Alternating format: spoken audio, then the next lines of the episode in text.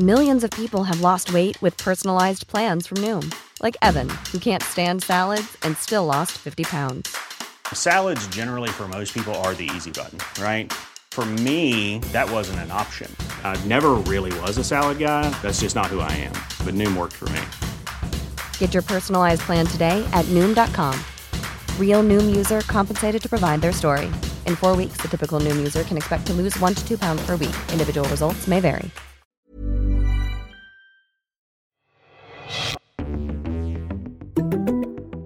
Hi there, everyone. This is Zach Young, producer of Deconstructed. Ryan Grim is off for the week, and we're turning the show over today to Intercept associate editor Maia Hibbett. Hi, Maia. Hi, Zach. Last month, a man named David Castillo, who is an executive at a company called DESA, went on trial in Honduras. A senior official at a construction company in Honduras has been arrested on suspicion of ordering the murder of an environmental campaigner. The trial was in connection with the murder of Berta Cáceres. Maia, a lot of people who listen to this show will already know that name, but many won't. Who was Berta Cáceres? She was a member of the Lenca community, which is an indigenous people from the southern part of the country. They live along the Gualcarque River, which is sacred to their people and she was also the founder of a group called the Council of Popular and Indigenous Organizations of Honduras, or COPINH. And she was the recipient of a very prestigious environmental prize. Of the prestigious Goldman Environmental Prize, which is kind of like the Nobel for environmental activism. And then in March 2016, she was murdered in her own home by armed intruders. There's rioting in the streets of Honduras today over the murder of an environmentalist and human rights champion. It was one of the most high profile murders of an environmental activist in recent memory. The death of 44 year old Berta Cáceres sparked international condemnation. And do we know who killed her or why? It wasn't hard to guess the kind of broad reasons why somebody in Honduras would want to have Berta Cáceres killed. Her activism often created problems for business interests and for members of the ruling class. Cáceres complained of death threats from police and the army in the past.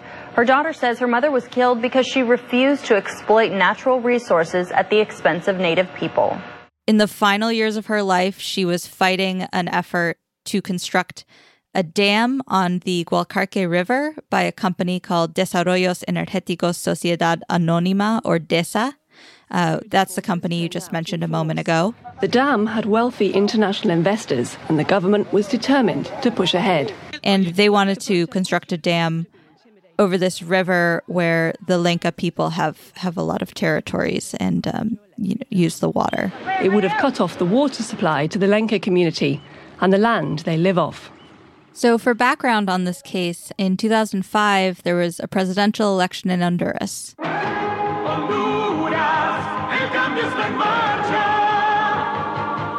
The winner was a businessman named Manuel Zelaya, um, sometimes known by his nickname Mel. Gana Honduras. Ganas tú. Zelaya was elected on a liberal platform, but moved to the left during his presidency. While he was president, he prioritized Honduras's agricultural production to reduce reliance on imports and joined a Venezuelan led regional trade group called the Bolivarian Alternative for the Americas. And most crucially, he sought this constitutional change, which would have facilitated the redistribution of wealth from the hands of 10 ruling families, who at the time were said to control 90% of all Honduran capital. And it was that desire to alter the Constitution that finally convinced the Honduran elite Zelaya had to go. Business elites opposed reform and feared Zelaya was orchestrating an illegal power grab to extend his presidency and set up a socialist regime. He was deposed in a military coup in 2009. President Zelaya was forced out of Honduras in his pajamas in a military coup back on June 28. 10,000 people marching in support of the ousted leader. And then a right wing government was installed to replace him. Roberto Micheletti como presidente constitucional de la República. That government, the coup regime, was not internationally recognized. But in the elections that have followed, power has continued to to be concentrated on the right wing in Honduras. And the new leadership in the country has placed a strong emphasis on attracting investment. Debido a que después de la crisis política de 2009, Honduras debía mostrarse ante el mundo como un lugar óptimo para la inversión. And kind of greasing the wheels of local development efforts. They even rolled out a new slogan Honduras is open for business. So, pretty soon, COPINH and the anti dam construction activism ended up in the government sights. And so, of course, did Berta Cáceres. And so, beyond the implications of her murder for Honduras and what it means about violence and corruption in that country, why should this story be of interest here in the US? There are a couple of reasons um, why US listeners should care about this murder. One is that while Barack Obama's administration publicly condemned the overthrow of Zelaya, the coup uh, was not legal. President Zelaya remains the president of Honduras, the democratically elected president there. They waffled on doing anything more committal than that. Obama and Secretary of State Hillary Clinton publicly described the events as a coup, but the State Department never actually labeled it as such, which would have required them to cut off aid to Honduras. Beyond that, the Honduran military has deep ties to the United States. Later reporting by The Intercept revealed that while the U.S. ambassador to Honduras scrambled to contain the coup, there were anti Zelaya factions within the embassy and also in Washington. And even publicly, especially among the Republicans in Capitol Hill, there was active opposition to Zelaya and support for the replacement of his government. Here's Republican Congressman Connie Mack speaking at a hearing in 2009. This was not a military coup. If there's any fault here, it is on Mr. Zelaya. Uh, he is the one that, at every turn, turned his back on the people of Honduras and his own constitution, which he pledged to uphold. The result was, quote, an American government with no single policy, but rather of bloated bureaucracies acting on competing interests. And as the reporting showed, the night before the coup, Honduran and U.S. military leaders attended a party together at a U.S. defense leader's house. The day before that, a Pentagon communication acknowledged that Zelaya could be forced to resign because he lacked the support of his own military. David Castillo, the guy who's on trial as we speak, Castillo had been part of the military since 2006 when he started working as a military intelligence officer for the Honduran Armed Forces. Two years before that, he graduated from the Foreign Cadet Program at West Point. The general consensus is that the coup made existing conditions of inequality and violence significantly worse. The government, the military, and the wealthiest of the wealthy work pretty much in step with one another, which makes it materially difficult and dangerous to be an activist, a land defender, or, in many cases, just a regular person. This drives people to flee Honduras and migrate north among the waves of travelers from so called Northern Triangle countries that we hear so much about in mainstream news. This consolidation of power leads to legal impunity for the very rich, which is why David Castillo's trial has been recognized as kind of a shock and triumph among activists. Led away in handcuffs, one of the men believed to have overseen a plot to kill Berta Cáceres. In Honduras, the courts can essentially run out the clock on pretrial detention, and if they had held Castillo in jail for more than three years without a trial, they could have just let him out and abandoned his case. But even if there is a guilty verdict, which, as we're speaking, we don't know if there will be, that won't resolve the rampant corruption. Berta's case is just one example of how the military and elites treat environmental and indigenous activists as a disposable obstacle to their development. Cases like these, where activists are targeted and killed, are quite common in Honduras. Human rights groups note the country has one of the highest rates of murders of environmental activists anywhere in the world. Maia, you spoke on the phone recently with Berta Zuniga Cáceres, who is the daughter of Berta Cáceres, the activist. Bueno, decirles que este, la defensa del señor David Castillo ha venido. And she's eh, become a, a leadership figure in COPINH since her mother's death. How does she feel about the way that David Castillo's trial has been conducted so far? I think she seemed cautiously optimistic about the fact that there has been a trial at all, but she has not been very impressed with the proceedings. The family of Berta Cáceres says the investigation has been full of irregularities and say they worry the trial won't produce a just outcome. So, when the trial started in April and it was supposed to wrap up in just a couple of weeks, Berta's younger sister, Laura, who was attending to represent the victims and uh, kind of serve as a witness, was barred from entering the courtroom. And the victims eventually ended up convincing the court to allow her to enter, and she's been there keeping track of the proceedings every day. So there's somebody on COPINH and on the family's side always watching.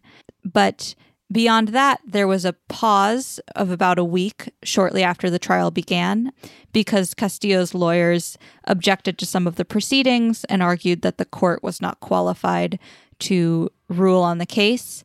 So, overall, there have been kind of some hiccups, and the whole thing is taking longer than it was expected to.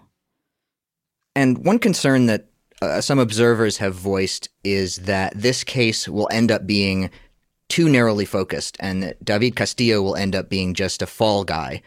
You know, someone that the Honduran government can heap the blame on and then move on and not have to seriously shine any light on the structures of corruption that surround and enable someone like him and are ultimately what make someone in his position.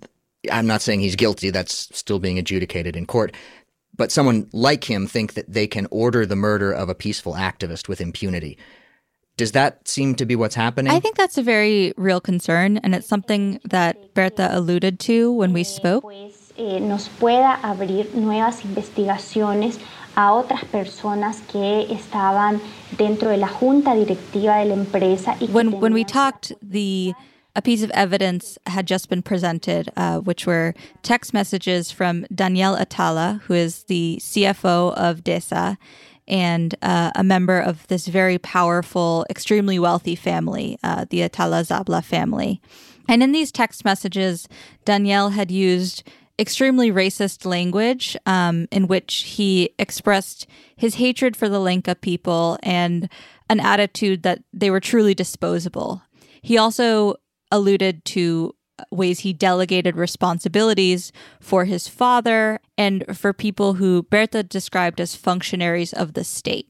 Essentially, Castillo's trial both shows that these folks have such deep ties to to power in Honduras that they have long viewed themselves as somewhat untouchable and I think there is validity to the concern that one high, high profile trial will result in one conviction and then people will kind of look away the next time it's somebody who's less famous who becomes a victim.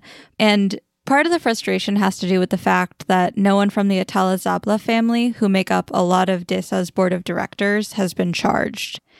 Members of the family are also owners of Banco Ficohsa, one of the three major banks in the country. They had only recently acquired a significant stake in DESA when the company started pursuing the dam project. And at the time, David Castillo, who was then still a member of the Honduran Armed Forces, had also been employed by the National Electric Energy Company, Honduras's electric utility, while DESA sought licensing for the dam. Castillo has also been charged in a case known as fraud on the Gualcarque, which implicated a total of 16 officials from the energy utility, the municipal government, and the private sector. It hasn't resulted in any convictions, and in December, 10 of those 16 cases were dismissed, and the other six are still awaiting trial. At the same time, David Castillo's trial is not the first in the Cáceres murder case. A couple of years ago, there were actually eight other men who were sentenced for their roles in plotting and carrying out the crime. So it is indicative of the fact that this is a broad network that has been investigated for, for quite a long time. And how does she feel about the situation that the Lenca are facing? It's been five years since her mother was murdered. Does it seem like they are being recognized more by the government? No, she she was fairly uh, pessimistic about about the the treatment of the Lenca people. She said essentially that if it hasn't held steady, it has gotten worse. That the government and um, big business interests, multilateral banks, both nationally in Honduras and with international cooperation, have continued to violate people's human rights, to pursue projects against the will of the local people. But she was somewhat optimistic about the level of exposure that this case brought and thanked people for for their solidarity and hopes that the more attention that is given to the Cáceres trial and to COPINH's work, Berta, the daughter Berta, is now the director of COPINH, that they will kind of continue to make progress. Yeah. Justicia! Justicia! Prosecutors believe that by uncovering who gave the order to kill Berta Cáceres, a precedent could be set that might help protect other environmental activists from suffering her same fate.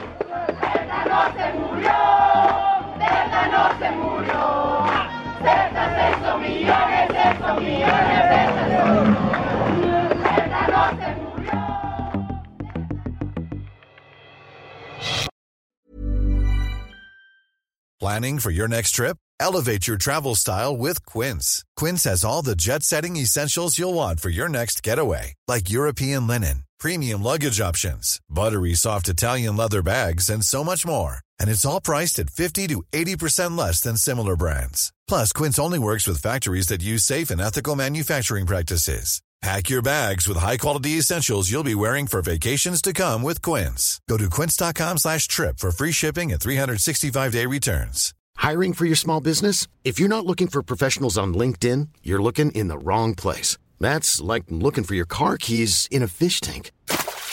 LinkedIn helps you hire professionals you can't find anywhere else, even those who aren't actively searching for a new job but might be open to the perfect role. In a given month, over 70% of LinkedIn users don't even visit other leading job sites. So start looking in the right place. With LinkedIn, you can hire professionals like a professional. Post your free job on linkedin.com slash people today.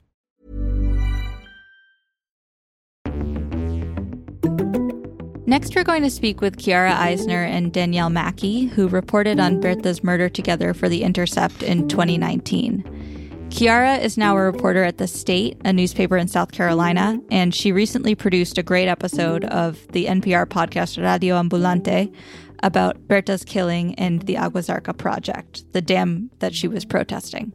Danielle is a journalist at The New Yorker and last year reported for Univision on the ties between a U.S. steel producer and a mine in Honduras accused of persecuting local leaders and land defenders.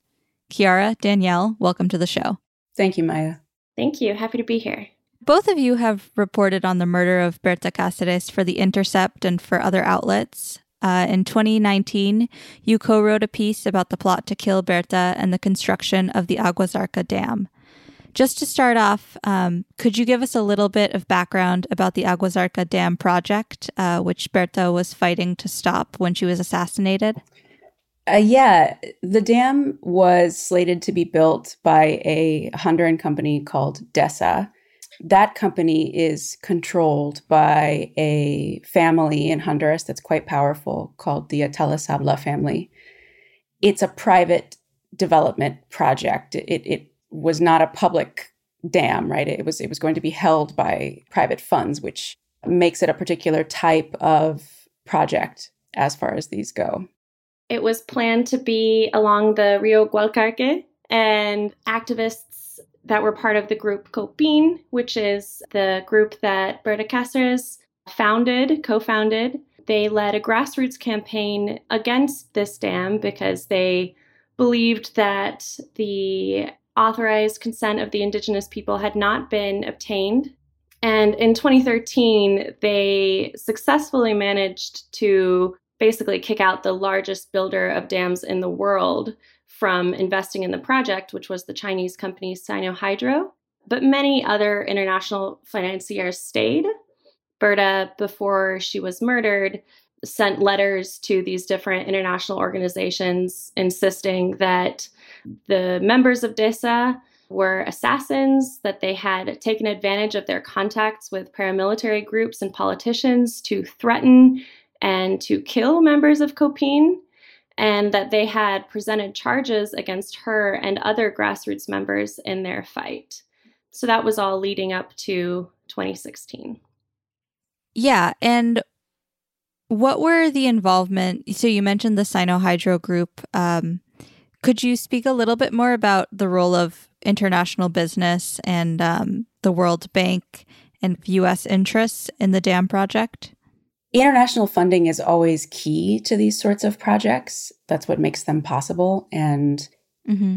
one reason why both large lending banks and institutions like the World Bank or Inter-American, you know, the Inter-American Development Bank, um, regional banks the reason they have these stipulations around these projects around making sure that they won't damage the environment, making sure that they are in accordance with local community wishes is because the point is that this money not go to something that is harmful. The, the whole, in theory, idea behind these sorts of extractivist projects is that they bring development to communities.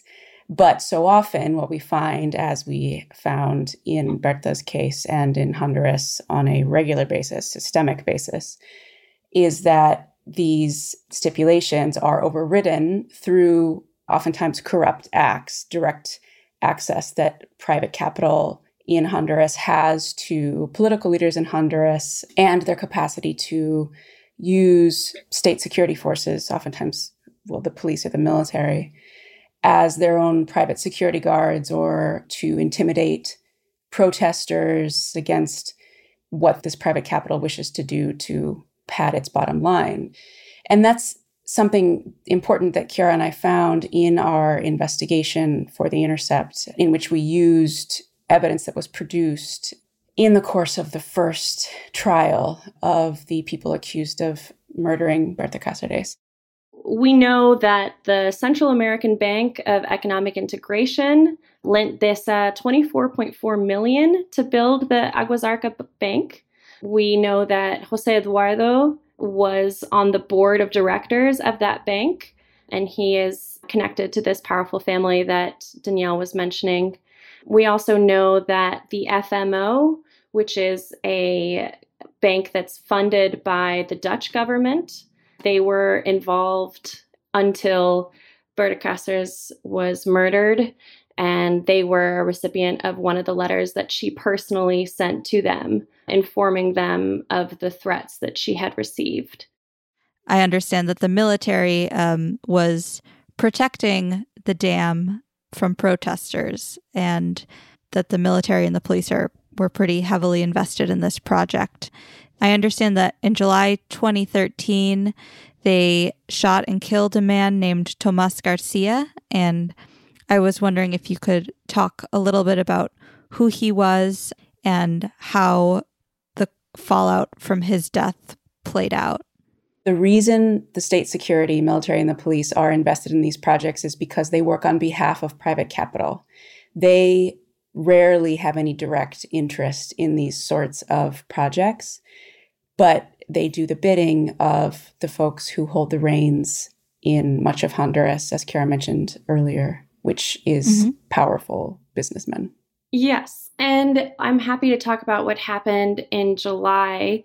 I would just back up a little first because I'm going to use some of the texts that we took advantage of in our reporting to kind of explain what happened that day because I think they illustrate quite well what was going on. And so these messages that we used in our reporting for The Intercept were obtained by the Honduran Public Prosecutor's Office in their trying of the hitman who would later be charged and sentenced with the murder of Berta Cáceres that call log wasn't only looked at by us, um, it was first examined by an independent expert. And it showed, and her analysis of those chats showed that the assassins had communicated through a compartmentalized chain that reached the highest ranks of leadership at the company. And so we looked at those messages to show how they demonstrated a plot to kill Cáceres and they also demonstrated DESA's involvement in other unethical activities like bribing journalists covering the story, spying on activists and diplomatic meetings, and keeping tabs on Berta's location. And so we can see that on July 15th, 2013.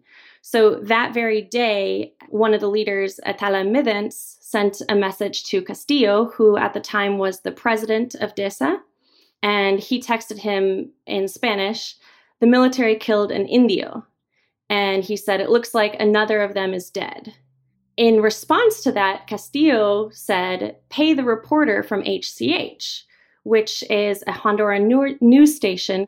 And he said how much they would pay him. He went as far as that. He said a thousand lempiras for last week, and right now we can give him another a thousand. So that amounts to about a hundred US dollars. And we know that when that television program ran the story, the broadcast was slanted in Desa's favor. They mentioned that the child of someone working on the dam had been killed and indicated that members of COPINH were responsible. However, that has been widely disputed, and it really is a talking point of the company. And so we don't have a 100% clear understanding of, of what happened that day, but we do know that COPINH was likely not responsible. Everything indicates that they were not responsible, but the media was led to believe that they were involved in this killing. And what we saw was really a campaign to turn public favor against COPINH and against Berta Cáceres and make them seem like the enemy here. It's not something that only happened in this situation. It's also happened with other journalists who reported on this story. It's a technique that's used in Honduras and in other parts of Central America.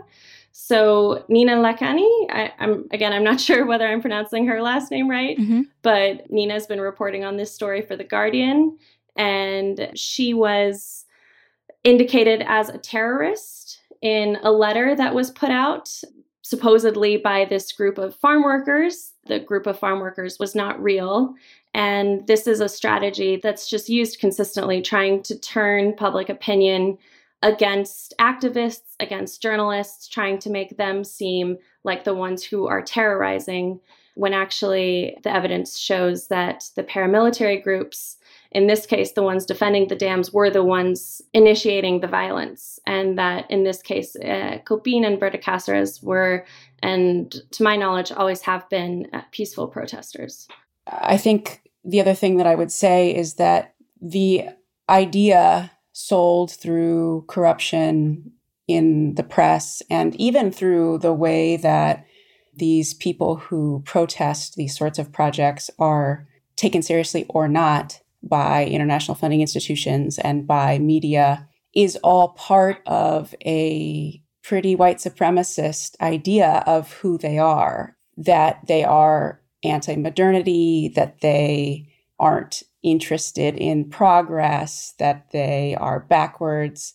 There's a lot of um, racist and classist ideas deeply embedded in the now generations of protest that campesinos and indigenous communities like the Lenca, who Berta Cáceres was a part of, embedded in, in not taking their protests seriously. And we are now talking about the problems inherent in this idea of development, this very neoliberal, wealth concentrating, plugging Honduras into the world economy centric idea of development. We're talking about the problems inherent in it because it has been elevated to a level of proof according to that systems language, right? Like now we can point to the punitive justice system has carried out law enforcement investigations, which have extracted data from cell phones. But from the time that the idea, for instance, of hydroelectric dams that are owned by private capital, that idea of that equaling development, from the time it was introduced, campesino and indigenous communities in Honduras and in surrounding countries in Central America have protested that and have said that is not good for people. That is good for companies, for certain families. We reject that. And now Berta Cáceres has been elevated to this level in which it's hard to write off her vision and her critique, which is it's good that this is being taken seriously, but it's far too late. Right.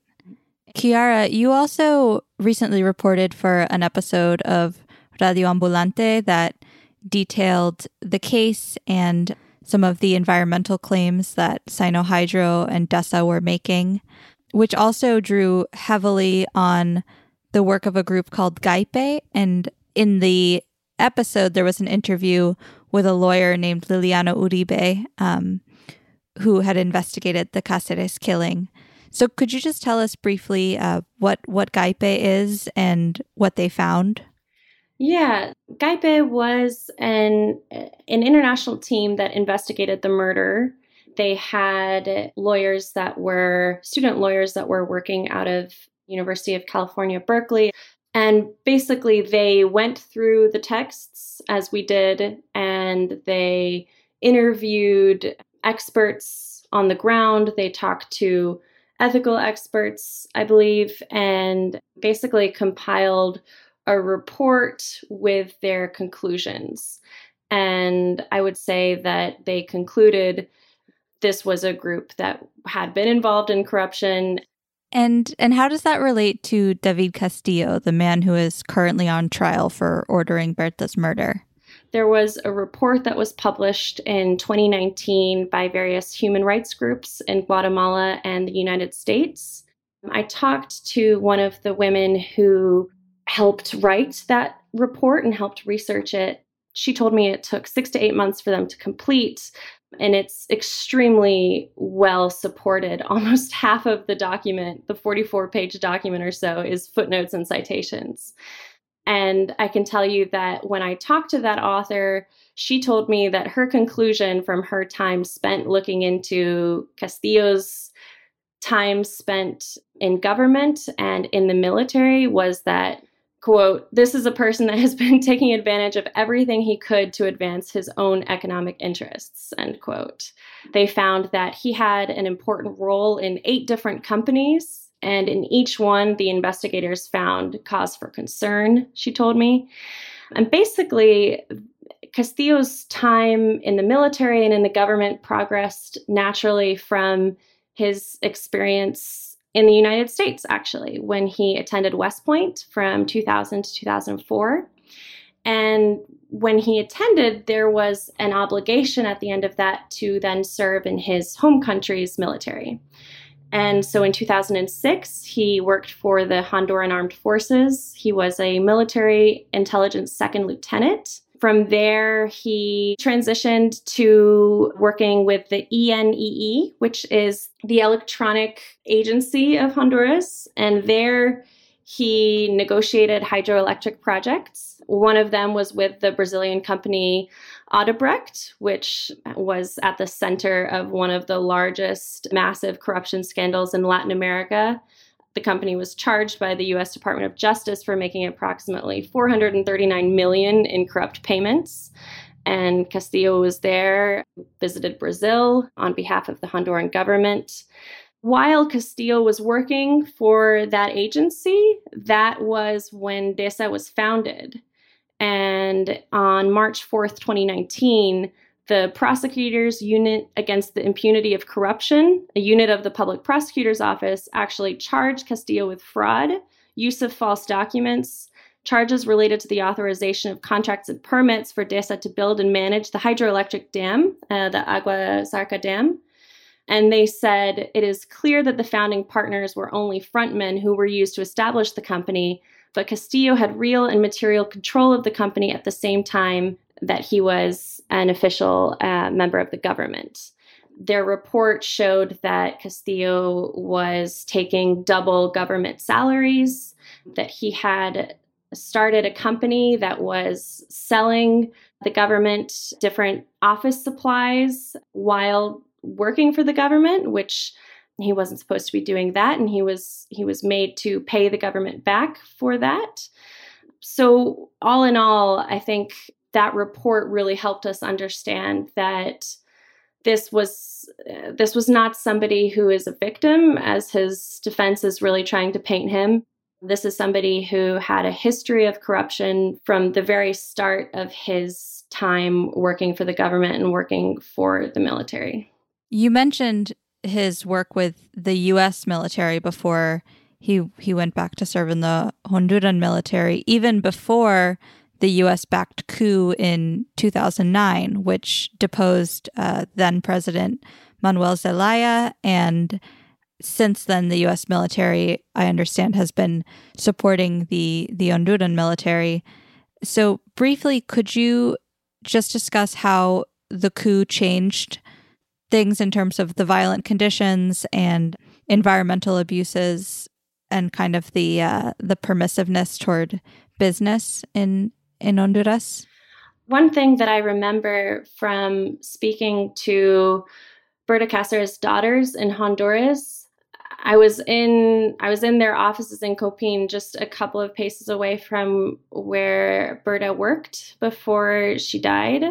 And I remember clearly that one of her daughters just kept repeating to me mm-hmm. that after the coup, there was a new slogan um, that was Honduras is open for business, and it it was really important for her that that I realized that and that that had perceptibly changed how the government looked at the natural resources as a opportunity for new business and how they really felt like that excluded them from the conversation and led to what happened to their mother.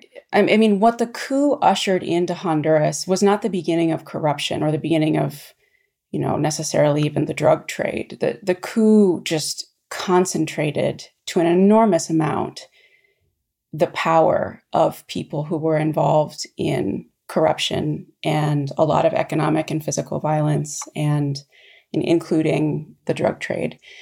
It opened the doors of the government to what looks like, based on what we see coming out of investigations, both by independent bodies and local Honduran authorities, and the Southern District of New York, the federal court here in the United States. Just a, a really well oiled corruption machine that's in charge of all levels of, of the Honduran government you know, I think that connects to a takeaway of that I would hope readers would have of the investigation that Chiara and I did. First of all, there is evidence to suggest that what the Cáceres family has been saying since the murder is true, which is that the murder of Berta Cáceres was the last act in a long list of years of corrupt and other types of, of eh, you know, economic and, and physical violence acts perpetrated against peoples like the Lenca, individuals like Berta Cáceres. And it would be a shame if the understanding of everything that has come out of the exhaustive investigation into this murder, if the takeaway is that this company or these individuals or this family is particularly bad and was engaged in particularly illegal or immoral things because that's not the case. They're, in fact, representative of the really concerning and very deep rooted problems of corruption and institutional violence that make life uh, difficult, if not impossible, for a great many Hondurans. And that goes to the very top. And we know that in large part because of proclamations that are coming out of, as I mentioned, the federal court in New York, here, you know, not far from where I'm sitting right now. This is not a rarity in any way, shape, or form. This case is not a rarity. It is not rare that there was corruption from the very beginning in the forming of this company um, to the end. Um, it's not rare that hitmen were paid to kill an indigenous person. Honduras is one of the countries where more indigenous people are killed in the world. It's not rare that a woman was murdered, even a famous woman. It's not rare that the government was slow to respond. It's 2021 and Berta Cáceres was killed in 2016, and we are only now um, seeing the trial of just one person who has been accused of masterminding her murder. And it's not rare that this country received, continued to receive government aid from the US. What's rare in this situation is that the Honduran Supreme Court took the time to actually investigate this case. Most murders in Honduras are not investigated. The rare aspect of this is the international attention that's been paid because of Berta Cáceres' celebrity. And it's rare that we get to see this kind of window into how, you know, despite all of the evidence being laid bare already, and multiple US senators voicing their dissent with what's happening, but yet the The US government continues to finance the Honduran government and the Honduran military because it jives well with their interests. And what's obvious in the end is that this is not good for people. It is not making life a dignified life possible for most Hondurans. And it prompts things like flight from Honduras to seek survival in other countries like the US. And, and it's it's a cycle that will continue until people who have power in places like the United States and in places like Honduras recognize that cracking down on crime by the poor while shaking hands with the wealthy who are carrying out what you know we we now know a bit more about that doesn't make for a dignified life for people. Right. I was i was about to ask how these conditions drive migration patterns and and contribute to the kind of border panic that the US media engages in without really contextualizing the situation in, in the countries people are leaving. Yeah, what really comes to mind um, is what this woman who worked on that report about Castillo told me when I was speaking with her last year. She mentioned that at a massive scale, people in Honduras are feeling impotent against the unavoidable corrupt structures at every level of power in Honduras, and how that feeling of impotence motivates the constant violence in which people live in in Honduras, in which we see a little bit in the story of Berta Cáceres.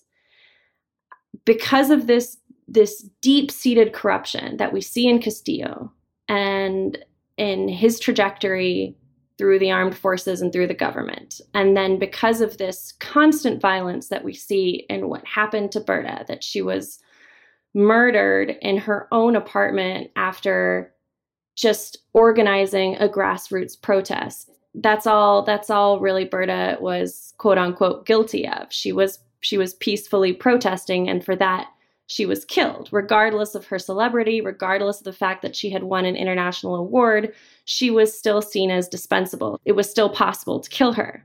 And you can imagine if it's possible to kill someone like Berta Cáceres, who has won an international award for her efforts, how easy it is to kill just an average person who doesn't have international celebrity.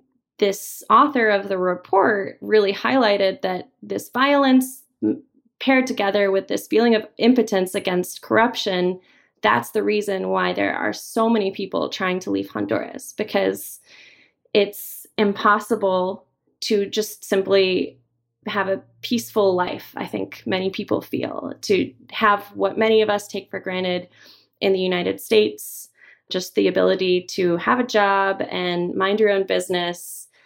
I think she was pointing out that a lot of people feel either compelled to participate in those corrupt structures and become part of the problem or become a victim of them. And if you don't want to do either, then I think a lot of people feel like their only option is to leave. Yeah, that that makes sense. This was great. Thank you so much for coming on. Thank you so much, Maia. Thank you, Maia.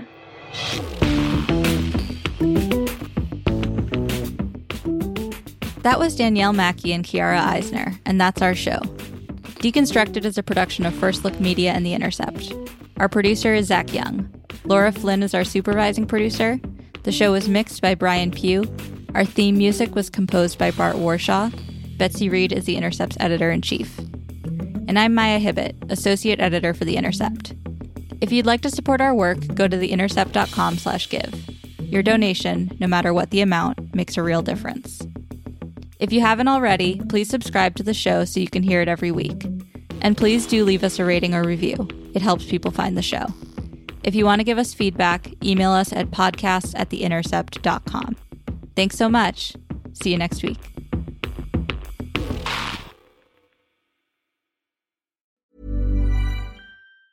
Even on a budget, quality is non negotiable. That's why Quince is the place to score high end essentials at 50 to 80% less than similar brands. Get your hands on buttery soft cashmere sweaters from just 60 bucks, Italian leather jackets, and so much more.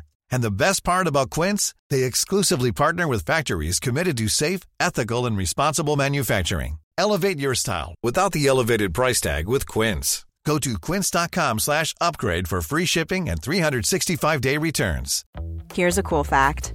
A crocodile can't stick out its tongue. Another cool fact, you can get short-term health insurance for a month or just under a year in some states. United Healthcare short term insurance plans are designed for people who are between jobs, coming off their parents' plan, or turning a side hustle into a full time gig. Underwritten by Golden Rule Insurance Company, they offer flexible, budget friendly coverage with access to a nationwide network of doctors and hospitals. Get more cool facts about United Healthcare short term plans at uh1.com. When you need mealtime inspiration, it's worth shopping Kroger, where you'll find over 30,000 mouthwatering choices that excite your inner foodie. And no matter what tasty choice you make, you'll enjoy our everyday low prices, plus extra ways to save, like digital coupons worth over $600 each week. You can also save up to $1 off per gallon at the pump with fuel points. More savings and more inspiring flavors make shopping Kroger worth it every time. Kroger, fresh for everyone. Fuel restrictions apply.